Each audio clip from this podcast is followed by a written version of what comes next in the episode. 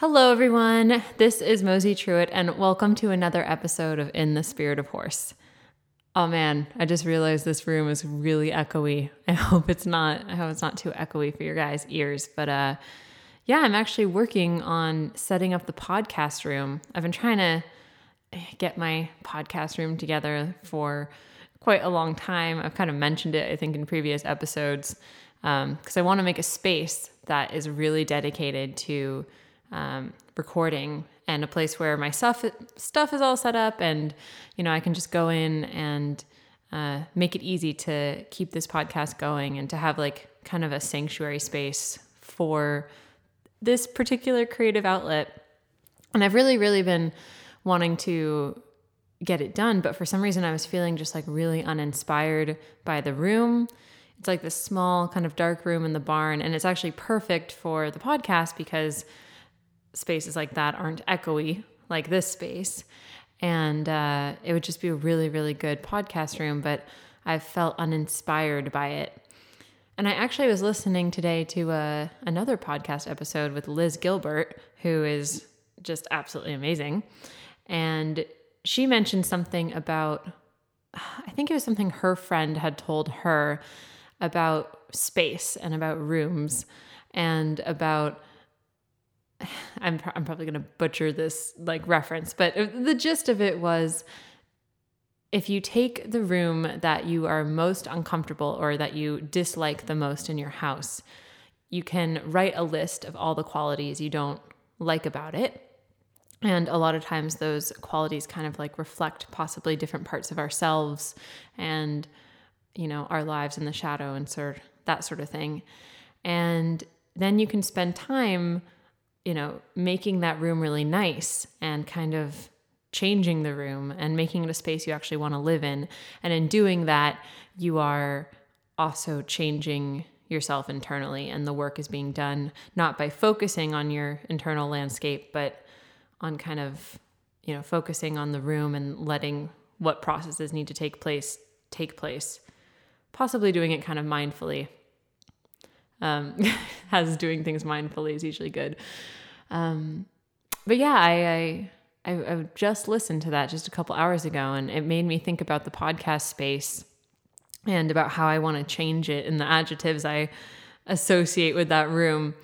And I'm like feeling really inspired now. Like, that is the room I want to try to work on. And that is the room I want to make cozy and inviting and ready to record this new season of In the Spirit of Horse with hopefully way less echo. So yeah, that is a that is my one of my plans for 2019. And speaking of 2019, welcome to the new year, everyone. I am really so so excited um, for this transition and my birthday is right around the new year so it kind of always feels like this really fresh start with like a new year, new age. Um, and I kind of wanted to talk this episode, kind of dive into New Year things, because I do think it's important. The whole idea of like resolutions and changing ourselves in the new year and becoming completely different as if there's something to fix, um, that doesn't resonate with me anymore. But reflecting on the past year and the places where we're not trying to fix ourselves, but we're, you know, looking forward into growth. That's really important to me and something I really love to do. So that is kind of what I want to do in this episode. I want to talk about some of the things in, that happened in 2018 that really changed things for me and my horses that I've talked a little bit about, but I haven't really gone fully into it yet. So that's kind of what I want to do in the first half of this episode is just talk about really what happened when I set my horses free, because that is what happened in 2018. And I needed some time to just process it by myself, I think. But now I'm ready to kind of share the journey. And there's so much more to learn and so much that's happening, but I'm kind of excited and ready to share with you guys a little bit about what that experience has been like. And then I want to talk a little bit about where I see things going in 2019 more from a um hmm, not like goals not goals and like trying to fix ourselves but more in a where is my intention and what am I kind of looking at and especially in regards to the horses because I realize there's this really natural unfolding going on with kind of setting them free and rewilding them, rewilding myself, which I talked about a lot in the last season. Um, and so yeah, I kind of want to do that, and I I'm really excited. So let's uh let's just jump right in.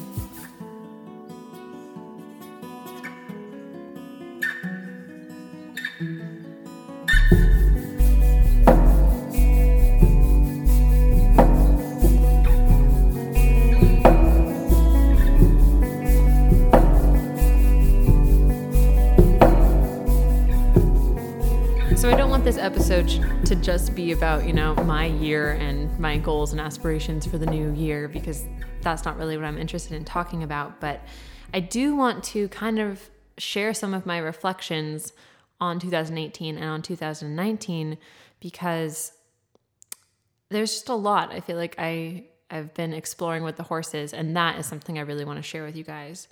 So as I kind of go into, you know, what these years have been for me, I think it would be really awesome if you guys kind of thought about what these years have been like for you, both personally and, you know, on your horse journey. So, you know, feel free to pause and kind of uh, reflect, I guess, on your own your own experience, um, because I think it's I think it's a nice thing to do. And so, anyway, jumping in, I kind of wanted to share with you guys this thing I wrote in my journal in 2018, like right before it turned 2019, that I was just kind of uh, like intuitively writing, where you're just kind of, you're not focused on writing any one thing and you're just seeing what flows out. And uh, this, uh, this like little few sentences came out of me, and I really felt like it. Um, they kind of sum up 2018 for me. So I'm just going to read that to you guys right now. Feels so funny to be reading out of my journal on my podcast, but you know, here we go. Uh, yes. 2018 was a year of honesty and vulnerability and developing my intuition, learning to honor myself first and trust myself. It was a year of letting go of perfection and developing self compassion. Because of all these things, it was a very self loving year full of growth and softening. And the words that kind of stuck out to me here that I think really were big themes for me and also in this podcast, which is kind of why I wanted to bring this up, are uh, words like vulnerability and um, compassion and softening. I think that was kind of the yeah, just kind of the theme of this last year of doing the podcast for season one and season two, focusing on worthiness and extending compassion to ourselves. I think that theme kind of came up in a lot of the episodes, and it's something I really want to take forward with me into 2019. And softening, softening into vulnerability, that was also um, it's something that I think I talked with Nina Polo a lot about. I think we even have an episode about softening. Um, and I just found all of those qualities and, and everything I focused on last year, developing that self compassion to really change things for me with the horses. I think I let go of a lot of pressures um, that I was still holding on to when it came to life in general and also with the horses pressure to be something with them or to train in a certain way. And I think that it was letting go of, you know, that pressure and extending more compassion to myself and kind of letting go of the idea of right and wrong um, that made room for that softening into compassion, which ultimately led to, I think, setting the horses free which is kind of what I have done in the past few months.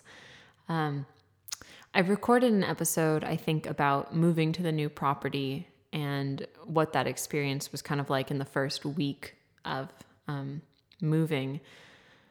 But I just haven't, I had no idea what this move was going to mean. I knew it was going to be important and I knew it was going to probably change a lot of things, but it has just completely transformed my relationship with the horses and my experience with them. And as time has gone on, I've just let go more and more of control and embraced their wild, honestly, more and more and more to a point where I don't think I ever envisioned even having the courage to let my horses be this free and wild. And um and yeah, I kind of want to get into that and I guess first I'll start with what that means and what their life looks like right now and then kind of get into what that has taught me. But basically, we moved to this new ranch and um, we had to move earlier than expected, which I am now so grateful for because I was a little bit hesitant about moving because the fencing wasn't done. So I was worried that if I brought my horses up here too early, um, that they were going to be in these small pens I had set up, but I wasn't going to be able to let them out in big pastures because the pastures weren't set up and it just wasn't fenced enough. But fires came through um, our old ranch, and you know, luckily the property was fine, but we had to evacuate earlier than I thought. And I brought the horses up here, and the first couple of days I kept them in the smaller pens, you know, wanting very much to let them out, but there was only perimeter fencing and and no like safe like pasture boxes that I was used to. And my dream for the property had always been to let the horses, you know, be out and be free and have the run of the property and to fence off the parts that weren't safe. So, fence off the house, fence off the barn, the human parts, fence around those, and let the horses have the rest of the property. Um, but even as I was designing it, and you know, I think one of the reasons why the fencing took so long or why it wasn't done by the time we moved was because I I just was having a hard time finding a layout that made sense that allowed people to drive in and allowed us to get to the house while still letting horses have the run of the property and without spending a ton of money on you know, really intricate fencing that was kind of like all over the place. So I had kind of, you know, I had this dream of letting the horses be wild and free and running around the house, but my kind of desire to still keep them safe, it came from a place of wanting to keep them safe, but also contained in some way was making that feel like a contradiction. And I wasn't sure how I was going to do my dream of letting the horses out while, you know, keeping them safe and staying in the kind of uh, mental block that I had been used to, the kind of like, you know, how I was used to caring for them and having them in these kind of uh, big pastures, but still these boxes that I I thought just would make for a more peace of mind and a safer life. But then we were here and the horses were in the small pens, and I really wanted to let them out. And I started just with Annie and Sierra. They were alone in, in the arena, and I felt like I could trust them because usually when I let them out, they don't really go crazy. They just sort of like, you know, wander out and then start grazing. So um, I was comfortable with that. And I let open the gate and was like, well, they can go out and graze and I'll just watch them and make sure they're okay and let them have some freedom. And then because I tried to follow my intuition with the horses first and foremost, and it tends to lead me, um, tends to be the absolute best guide in horsemanship for me. I got this intuitive feeling that I wanted to let Leah out with them and Leah was with India and Moon, my other horses. And at the old place, when they were in pastures, I could never merge my whole herd together because they would always fight and it would get dangerous. And I was really scared that they would hurt each other. So I had tried to get everyone together before, but it just didn't seem like a possible thing. And it felt like they were all very territorial and I was just like scared for their safety, basically. But I had this intuitive feeling that I should let Leah out, who was in a different pasture. And so I've, you know, sometimes, a lot of times, intuition isn't logical, but I've really learned to trust it. So I let her out. And all of a sudden, she was with Annie and Sierra just grazing and walking around, and everyone was getting along really well. So I had another feeling like, well, maybe I should let Napomo out, who is our newest member of the herd, and he's a gelding. And he had really never been uh, with Leah before and was very like it was such an iffy situation at the old ranch with Annie and Sierra because sometimes they would chase him around.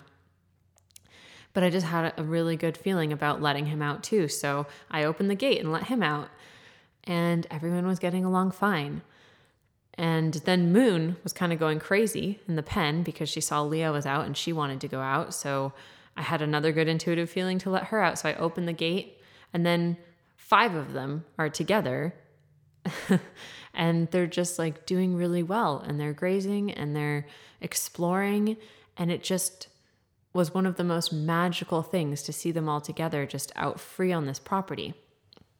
And also not to mention uh, one of my friends actually two of my friends who are musicians were sitting on the porch with like a good electric guitar and a big amp and they were softly playing this like really beautiful music and melodies and it was kind of echoing through the whole mountainside. So it made for this really magical moment where the horses were kind of out free for the very first time and they were all together and everyone was getting along and the horse that i was most nervous about including into the group was india because india is really really big and she has a very powerful kick and she had just been kind of known to beat up on other horses. And there had been a time where she had uh, actually beat up and chased Annie um, when I tried to put them together. And Annie like ran and hid behind me, and India came to like attack her, and I was like between them. So that had always been in my mind as a worry that that you know she might just start attacking or chasing the horses, and I wanted them all to be safe and and I saw her in the pen and she was all alone and she was starting to pace while everyone else was out exploring and it was super peaceful. And I was really scared to let her out. I was really, really nervous because of all of the previous things I had seen and what I was assuming about her. And people had told me before that, you know, she just didn't get along with horses when I had first met her and when I first uh, got her. So I had all this fear in my mind but I had this really strong feeling to just let go and release it. And if I hadn't had the intuitive feeling, I wouldn't have let her out. But the intuition was just so strong that I needed to just let everything be and that I needed to let her out and see how it went. So, despite the fear, I ended up opening the gate and letting her join the group. And I was like, that was my most fearful moment because I was just like holding my breath, like, oh, is every is the peace gonna stay? Is everyone going to be okay? And there was no issue.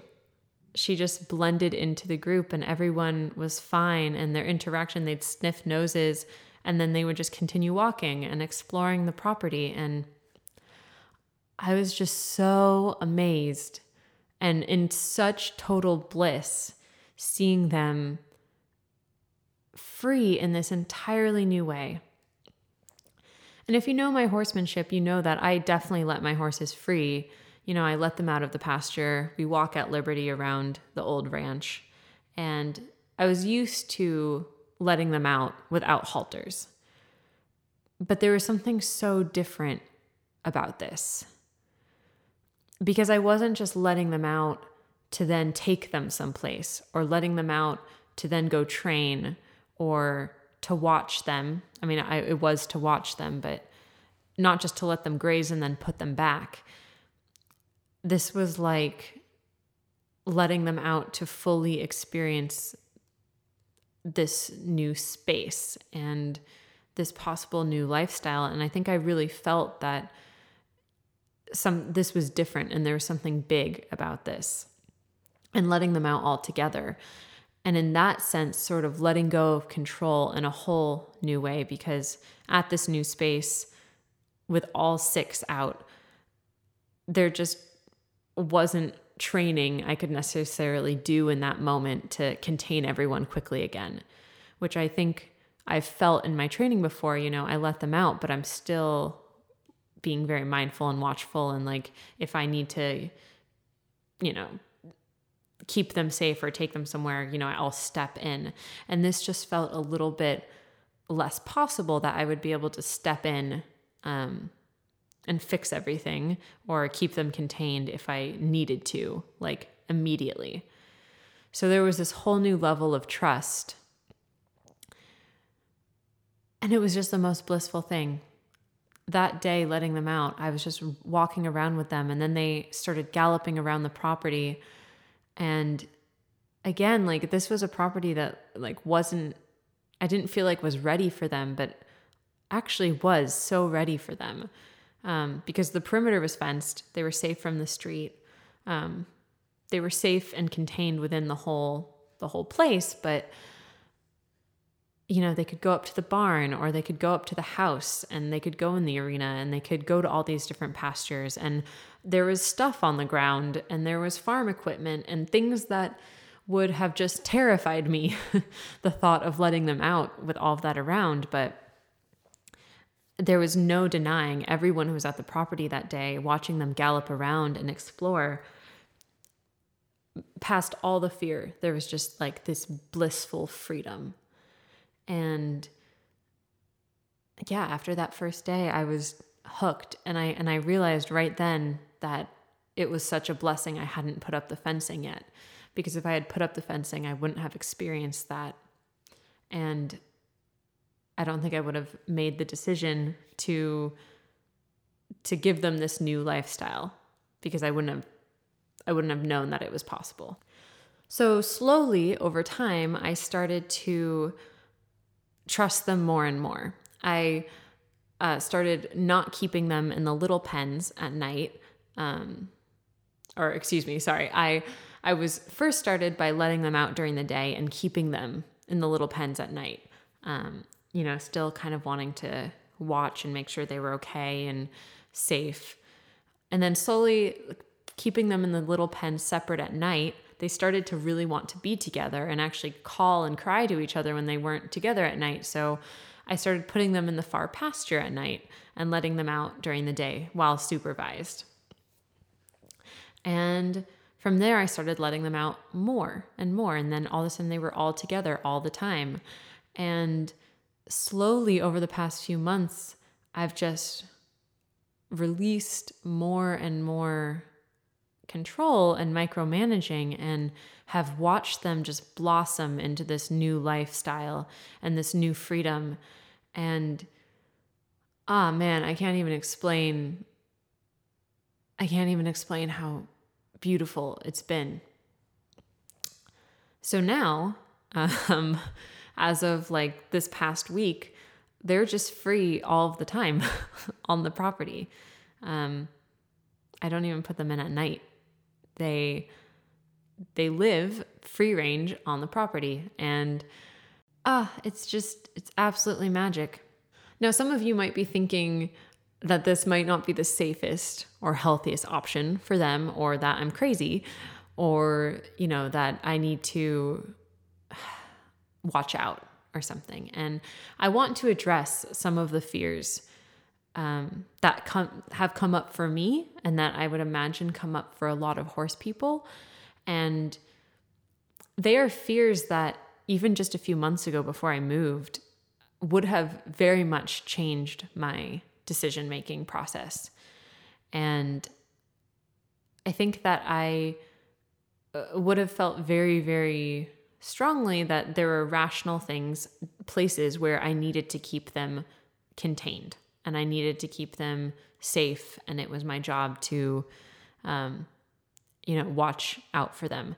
And, and I still very much feel that's the case that there are places that we need to, you know, be careful and watch out for them because they are in this human world of ours. But I think what I thought that meant has very much changed. And I think that a lot of the places that I thought I needed to keep them safe were more my limited beliefs. And I actually think about this when I think about the people I talk to that have their horses in stalls. And it comes out of a lot of like love for their horses, I think, that they think, well, if I put them out in pasture with other horses, they're going to get hurt. And I've met quite a few people who almost see letting horses out as abusive in some way. Um, because a horse should be like nicely tucked in a stall where they're safe and they have food and they're not dirty and they're not wet and they're not cold. Um, and I think a lot of people, especially a lot of people listening to this podcast, will relate to that kind of thinking and probably feel like that that thought around stalls is kind of misguided. Because while yes, horses, you know, we might think that they're safer in stalls, um, that's very detrimental to a horse's health to just be living in a stall and not have relationships with other horses and you know not be able to move their legs and get out so i kind of see it in this similar it, it's just like another step in that direction um, what i'm doing now because i really you know i thought they would possibly get hurt and it wouldn't be good for them if they were out free range on the property, that there was stuff for them to get into. And um, yeah, I just, I had a lot of fear around it. But, you know, horses and stalls, they still get hurt, they still get sick. And, um, and even more so because I think a lot of their natural uh, functions and their natural lifestyle they aren't being met. And I think it actually makes for more injury and more stress and more colic. So I've kind of noticed a similar thing to be true with letting the horses out here. And it reminds me of my conversation with Kathy from Intrinsin, actually, because what I've noticed is that the more the horses are out and the more I trust them, um, the hardier they've become one of my big fears about the property was that it is really covered um, with things that would not necessarily can be considered like safe in a pasture. Like there's farm equipment and there's the barn and there's the house. And honestly, there's kind of junk around because I'm still cleaning up the property. And when I got it, um, it needed a lot of work. And a lot of that work has been you know, I've cleared out a ton of stuff on the property, but there is still a lot, a lot to be done. And there's still a lot of junk and there's still a lot of things that we wouldn't consider safe, you know, quote unquote safe to be in a horse's pasture. So when I first got here, I felt very much like like that was my belief system that um, you know, there's certain things that are dangerous that you don't have in a horse's pasture, and that's just obvious, and you clear them out, and you know, uh, it's better for everyone. But what I've noticed is that while, yes, I want to clean up a lot of this stuff, um, the horses have just gotten savvier and savvier and savvier about maneuvering around the things that are possibly less safe the things that I wouldn't want them to step on or get tangled in, um, they move around it and they get out of the way and it, and I haven't had any issues yet. You know, any injury they've had, like they've had plenty of injuries in the pasture, like I said, um, where this stuff wasn't around. And while, yes, there is the possibility for them to get hurt or for them to step on something that they don't like or that, you know, might not be good for them to step on, um, they haven't had any issue yet. And I've seen them maneuver around it and they're very, very mindful. And yeah, I just, again, I want to clean these things up, but it's almost like the more I've trusted them to navigate their own life and to navigate around things that are maybe not perfect footing, the hardier and more resilient and more agile they've become. And why it was reminding me of my conversation with Kathy was we talked about variability and movement and the horses in Iceland that, you know, are on really, really uh, like rugged terrain and what we might consider like really bad footing, quote unquote. Um, she mentioned like wanting to go see a horse up in a pasture and not even being able to get to them because the rocks were so uh, like so hard to navigate over that she couldn't even move over the landscape. And then here are these horses just, you know, trotting and galloping over uh, this really hard footing. And they're really resilient and they're really strong and really, really healthy. And I've noticed that so much with the wild horses. When I've gone out camping with wild horses and watched them move over the landscape and navigate these mountains, their movement is just so graceful and so floaty and so so effortless looking and they're moving over terrain that is just really really rugged and things that we would consider so dangerous in our pastures and it's amazing to watch them and it's amazing to see how healthy and strong they really are but i think part of me kind of you know, felt like that was true watching the wild horses, but had fear that, you know, my horses aren't Mustangs. So maybe they're just naturally weaker, you know, or more fragile. Or, you know, fear that maybe in theory that's really good, all well and good, but my personal horses, I'm so scared for them to get hurt that I don't want to try.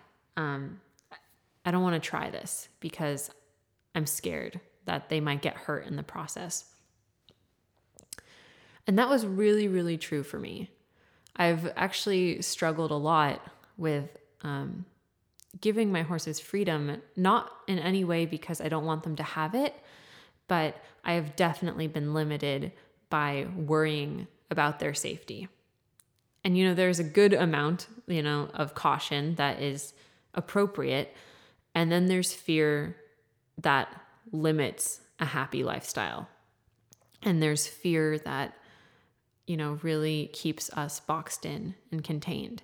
And I knew that there were places that I was limiting the horses a good amount because of my own fear. So the thought of like letting them out on this terrain that just wasn't perfect pasture footing, um, it's why I didn't move them earlier. It was why I was scared and why, despite my plans of wanting them to be free range around the house, I didn't put the fencing up or and, I couldn't make a decision because I was just too scared to do it without the little push. And understandably so. You know, I, I have a lot of compassion for why I was afraid for them to get hurt because I love them so much. And you know that that's just a terrible terrible thought but but i do think i was limiting their the amount of joy they can experience in their life and what i think they find totally worth it you know worth the risk um, i was limiting them in that regard. And now that they're free and now that they're living just 24 7 out on this imperfect terrain, surrounding the barn, surrounding the house, you know, there's risk, like always, like there has always been having horses that they can get hurt. Um, but they are just so happy. I've never experienced them like this. And my horses have always been pretty free and happy horses, you know, in my mind. They've that I've I've really felt like they have been happy and that they have been you know kind of full of personality and um, overall very content but there is a new level to their quality of life right now and there is something so different about them that I am just in awe honestly, of the whole scenario. And I am in awe of them. And what's really interesting is that I, the past like year or so, and I've mentioned this on the podcast before, I've felt a little uninspired by training. And I actually felt kind of bad about it because, you know, no matter how much I kind of wanted to steer away from training, Annie would be waiting at the gate of the pasture, almost demanding that I train her uh, or that we play. Um, and that we go out and we do our our play that we do and that you know she gets to experience something a little more enriching than just being in the pasture. And i felt bad because i didn't really have the inspiration to do that all the time. My heart just wasn't in it in the same way and and i was feeling a little uninspired around the horses i think and this move has changed everything. And ever, oh my God, I can't even explain how inspired I am by the horses now and by this whole process. But what I also love and what has also relieved some pressure is that the horses are so deeply fulfilled now that that kind of demand for play and that demand for training that Annie would actually ask for and and demand of me in some ways is gone. Um, and she's just more settled in her lifestyle. I think she's just so fulfilled in her daily life that that has become far less of a need of hers. and I think about like you know the horses when they were in the pastures before and they were in pretty big pastures but they were still boxes that didn't really change and I think we all kind of wonder sometimes, like, you know, for all of the hours that I'm not there with my horse, like, are they bored? Are they okay? You know, are they just, do they just have smaller brains? So they're just like okay being less stimulated? If I was a horse and if I was just sitting in a pasture or just standing around in a pasture, would my life feel full or would it be boring? And I had that thought often, and I always hoped that, you know, the horse eh, was somehow still content with that and that they weren't just super bored. Um, but now that these horses have this lifestyle, and now that I see what they do during the day when they're not just in a box, and I see the changes in them, I do think they were very bored, to say the least. And the vibrancy in them, I just like never even, I knew, I knew they had vibrancy, but like I didn't know the level they could have vibrancy. Because it's amazing to watch them. They've also become so much more entertaining to watch. You know, I, I used to get a little bored like sitting in the pasture watching them just like walk around and graze. And I feel like they would walk around, graze, go get water, talk to each other, go graze, get water, talk to each other. And I'd get a little bit bored. And now, like, ah, it's so fascinating to watch them. They have all these conversations with each other, they interact with their environment in such a funny and like curious and playful way. They will all like be grazing and then you'll watch the whole herd decide that they want to go investigate something. And like a silent language a wave over the herd they'll all start like heading their way to go like check out um, something new that's on the property.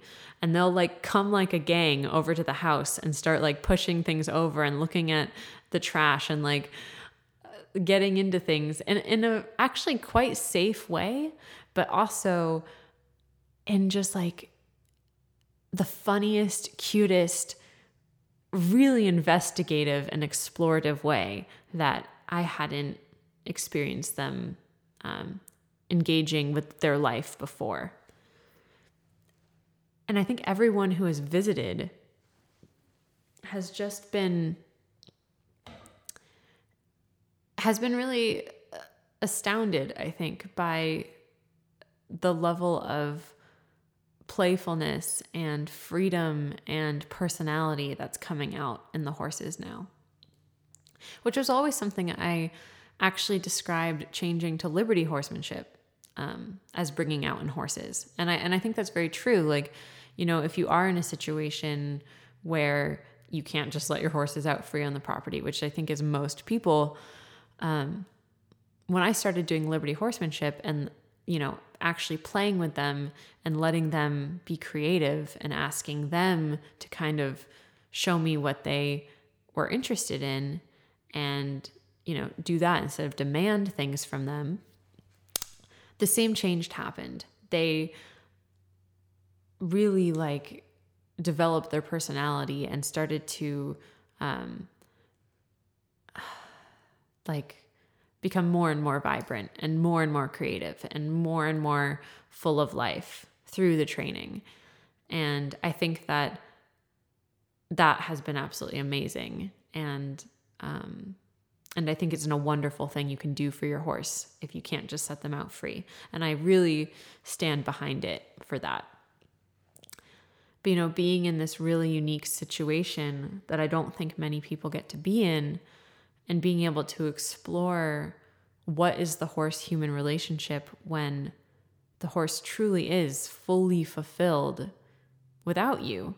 And the horse is fully a horse and really like really free in a way that I was never able to provide before.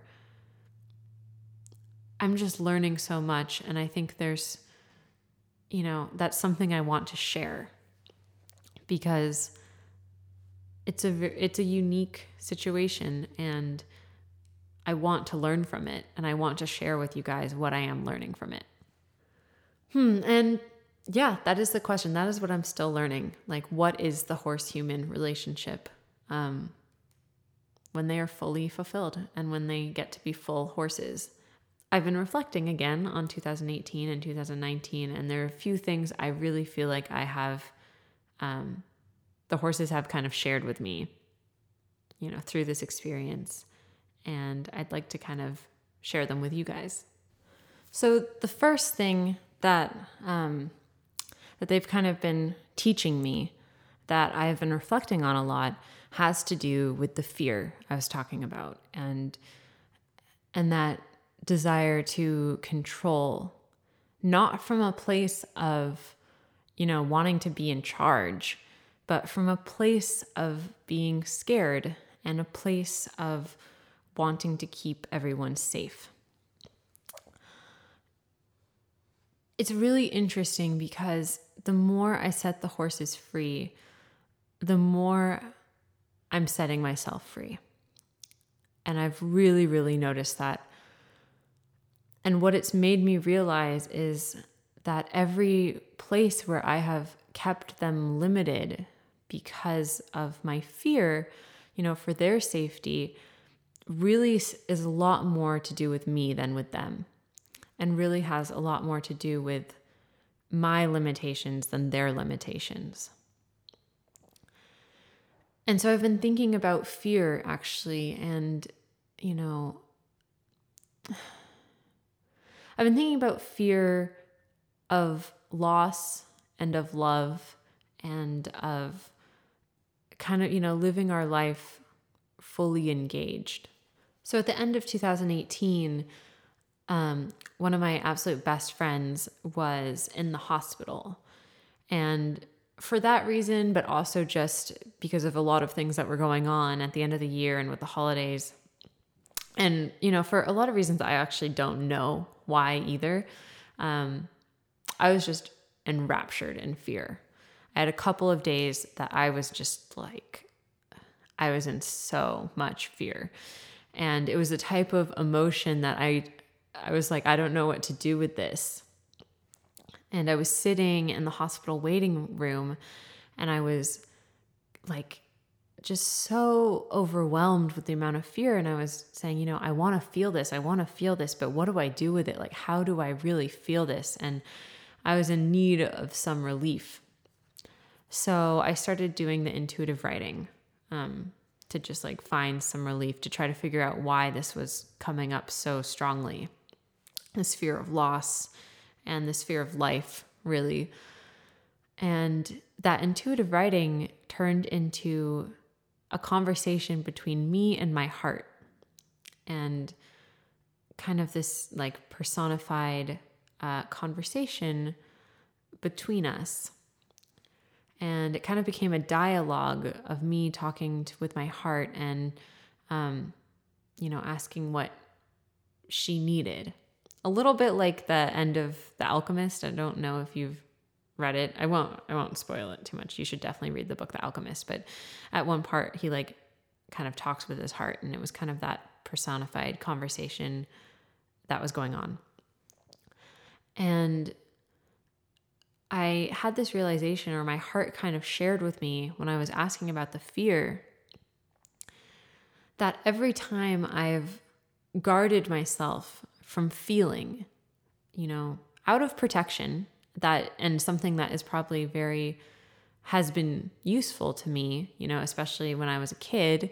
You know, there's certain places where we have to guard our heart in order to actually stay safe. Um, but now that I'm an adult, I get to choose, you know, and I how I want to live my life. And I realized that every time I had kept myself from feeling something and my mind had come in and tried to numb it or tried to harden my heart in some way or put a wall up around my heart, I was hardening it and kind of sucking the life out of her. And that kind of trying to keep myself from feeling the love or the loss too strongly wasn't protecting my heart.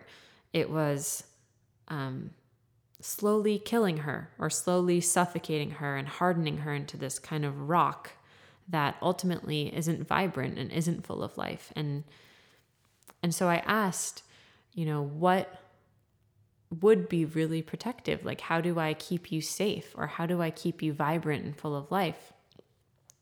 And I got the answer that letting her have the space to feel fully and protecting that open space that allows her to feel everything fully, that that was protecting the heart, that that was the way that for me right now would be healthy and um, life giving to my heart is to like create a space where she can feel everything fully, whether that is love or loss or sadness or guilt or happiness. Um, to let her feel everything is to kind of pump the blood of life through her with emotion. And that brought some pretty immediate relief and, and has been a visual I've been really holding on to and really returning to a lot since because it kind of transformed my relationship to fear. Because here I was fearing that I wouldn't be able to handle, you know, emotion as it came in. And it was blocking me from feeling even the positive emotions, the emotions I want, blocking me from feeling them too fully. Because if I feel them too fully, I'm opening my heart up to all the range of emotions. And I might feel life a little too fully and that might break me.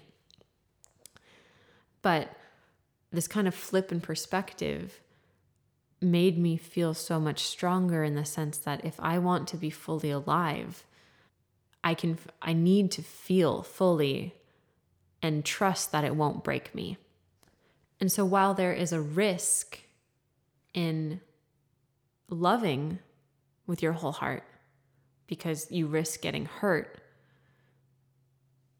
if you don't if you don't do that and if you don't surrender to love in that way and you don't let your heart feel everything fully um, you miss out on being alive and you miss out on the best parts of life. And you know do we want to be guarded or do i want to be guarded and quote unquote protected slowly suffocating myself or do I risk the full range of emotions and live my life fully alive and fully awake? And it became clear to me in that moment and has been coming more and more clear to me this whole year that I want to live fully alive. And that that is you know, worth the risk because that is the that is the beauty of being alive and that is the beauty of love in many ways. And that has really translated with the horses. Because my fear around keeping them safe limited their life a lot and kept them from living fully how they want to live as horses. They trust in the process, they trust in being free. And it was never their limitations that kept them boxed in. And it was my fear that, you know, kept me from giving them this level of freedom earlier. And again, the more I think that I dive into my own relationship to fear and my own relationship to love and feel braver to experience the whole, all that comes with being alive, the easier it is for me to extend that freedom to the horses that I happen to be able to make a lot of decisions for. And I've noticed just like the biggest shift in myself, the more I give the horses that freedom and the more I lift fear off of our experience together. And yes, I still feel f- scared that they could get hurt, but I'm not letting it run my decisions or change, you know, how I want them or myself to experience life. Um, the, the better and freer things become. And I think about like, you know, what happened with Elle and that being like one of the biggest losses I've ever felt. And, you know, her being a horse and her being in a safe pasture, and it didn't stop the pain from coming, and it didn't stop the loss from coming, having her in a safe, quote unquote, whatever, like, you know, pasture in that box. Um, it didn't stop that. Um, and and this lifestyle won't stop that either but i guess it's more of a question of how fully do i want to live you know knowing that that will always be a possibility. And i didn't get to the end of her life with her and then wish that i had loved her less or that i had guarded my heart from her in some way. Um, you know if anything like it just inspired me to want to love more and more deeper or more deeper yet. Um, to love her deeply and freely despite the thought that loss can happen and now we're getting into some like yeah love and loss it's super fun conversation um, but i think that i all i mean to say is that i have let go of a lot of fear controlling my life around the horses. And the benefits of that have been so great. I can't even express it. And knock wood that they're all safe and happy and healthy, you know, and, nothing happens. But um, I am just so grateful for them living this free life. And I am so grateful for the freedom it is bringing me. And I know they are too. I know that they are just so happy right now. And realizing that that limit has come more from me than anything having to do with them has been very liberating.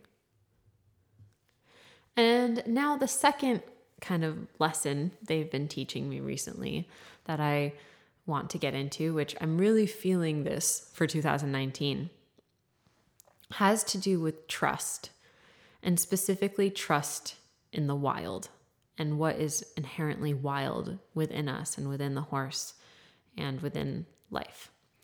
And I think this is actually pretty directly related to what we were just talking about with fear, but but it's a little a little different, a little nuanced, and um, and it's been blowing my mind, man.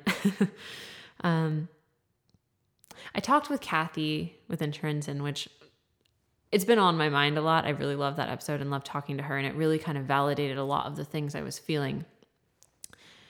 That the more the horses are out, I truly think they are actually becoming more resilient and able to handle this different lifestyle and getting stronger um, the more they learn to trust their bodies and the more the more i'm able to trust their body and they're able to trust their body the the hardier they're becoming and the more they can rely on their bodies so i think about like you know knowing what food to eat um, the more freedom they get and the more they're allowed to kind of lean into their wild nature, the more I can trust that they are going to eat the things that, you know, are good for them. And same goes for footing and like all the obstacles I was talking about.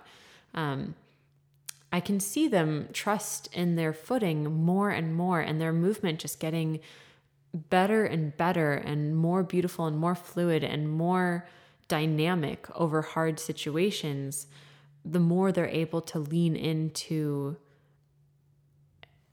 being kind of wild and wild movement and like we talked about with variability and not having this super contained um, way of moving and way of living. So as you know, as they have more and more time in this wild kind of lifestyle, the more I see them trust their bodies and the more I start to trust their bodies too. And I'm noticing that a lot with myself. I did an episode last uh, season with uh, Jess from Holy Healed, where we talked about um, not horses, but we talked about rewilding the human when it comes to body image and embodiment and trusting our bodies. And I find that really, really interesting and really coming up more and more now because I think we do have this idea in captivity that everything needs to be managed, that the best way to stay safe or the best way to stay um, good or you know whatever it may be we have to do it with our minds and we have to manage it. So when it comes to our body we feel like we have to manage our weight you know that if we were to let instinct take do- take over we might be really unhealthy and um, and we have to manage our exercise in this really uh, thought out way versus deeply felt and embodied way um, and our emotions. I think we feel like we have to manage what we feel because of the fear that if we feel too much of one thing or if we let into our emotions, it might break us. Um, and when it comes to like decision making, we really lean on rationale and logic and sometimes distrust the instinctual knowing that we have. And I've certainly done that and have gotten into a lot of trouble, specifically with the horses, when I've gone with what I logically thought versus what my intuition has known.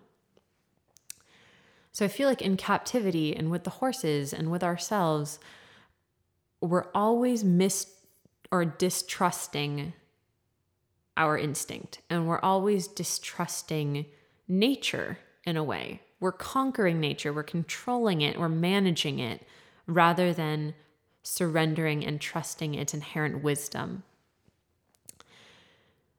And the more I let the horses be horses, and the more I'm in this free lifestyle with them, the easier it's becoming to trust myself. And I feel like I'm slowly coming back to trusting my wild nature. And that is so freaking liberating because, like, even with our bodies, and I, I really feel like the episode with Jess uh, pointed a lot of this out for me. Like, as females with our bodies, or with males as our bodies, you know, whichever, um, there's so much we try to manage when there's such inherent wisdom in our bodies that if we surrendered to it, I feel like everything becomes easier because all of a sudden we're able to relax rather than trying to fix everything. And that's kind of why I wanted to talk about this episode too, and why I mentioned some things about like the new year and 2019 and the idea of resolutions and trying to fix ourselves. Because I know I've had many years where I have thought about something I wanted to manage and fix in the new year. Whether that was getting healthy, you know, I want to get like a hold on my health and I want to fix it and I want to manage it. And that was never something that was actually sustainable. And, you know, you'd quote unquote fall off the wagon because you're trying to manage and control your body and these really natural processes that are happening, you're trying to logically manipulate and keep a hold of. And if there's one thing that rescuing wild horses has taught me, because I also rescued a bunch of wild horses this year and opened a wild horse sanctuary, the, the one number one thing they've been teaching me recently is that it is so much more difficult and so much more is that how you say it? Much more exhausting. It's just, it is exhausting to try to manage what is inherently wild. And we are inherently wild. And the amount of effort it takes to contain and control the wilderness is ridiculous. it's so much energy.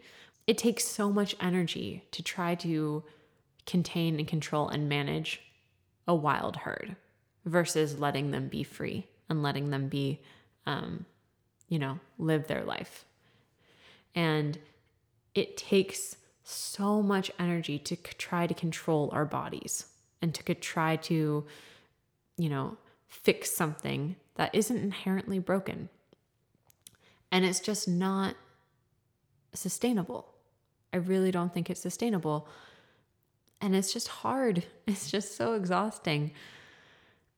And same with our emotions to try to control and contain, you know, these natural processes and to try to contain and control ourselves with so much management and sometimes shame and feeling like we need to be something that we're not right now, that there's something to really fix that's just so much pressure. and it's so difficult. And I think it's also just so unnecessary to fight what is inherently whole. And for me this year, the wild represents in everyone what is inherently whole, what needs no fixing, and what has an instinctual wisdom about it that we honestly just mess with it when we try to contain and control and um, yeah put it in a box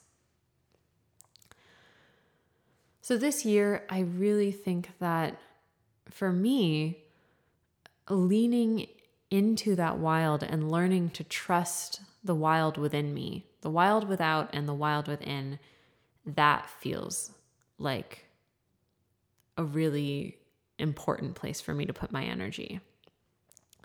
And that kind of new level of acceptance and and deeper level of of loving ourselves really um, enough to stop fighting ourselves that that is i can feel for me is going to be a big theme and something that I'm sure we're going to talk about a lot in the podcast for this this year. And it's something that is truly transforming my relationship with the horses. It truly, truly is. And I'm so, so grateful for it.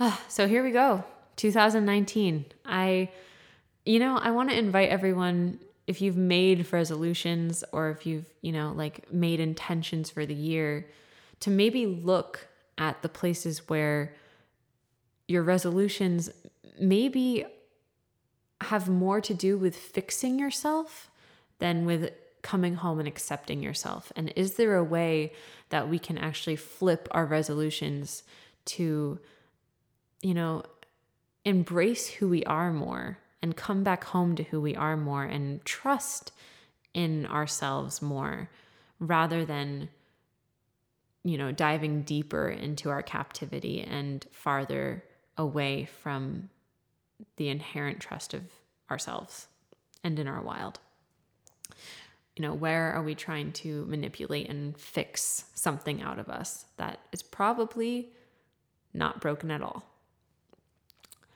Um, and i would love to know you know if if any of that changes or if you have any insight on you know what 2019 means for you please please please message me. Because um, i i'm really really curious and i'm really excited for this uh, this transition and and this kind of time of reflection so please message me. And yeah here we go 2019 i'm excited. We are on season three of the podcast. I've decided with this break that i'm sorry i didn't really announce it on on the podcast platform but i i talked about on instagram taking a little bit of a break. But now i'm back. It's time for time for full force podcasting every week friday slash saturday. Uh, i'm really really excited I have some really cool things that I can't wait to share with you guys this year. Um, a lot of it having to do with the podcast too, and uh, yeah, I can't I can't wait to share that. So, thank you everyone for being here. Thank you so much for listening. I can't even explain how much it means to me that you guys are here. And if you like the podcast and you feel like writing a review on iTunes, that always is a really, really big help for the podcast. And if you feel like sharing it with your friends, it's just so appreciated. And uh, I love to see what you guys have to say. So um, please tag me. And uh, yeah, I'll see you guys next week with a brand new episode. Bye.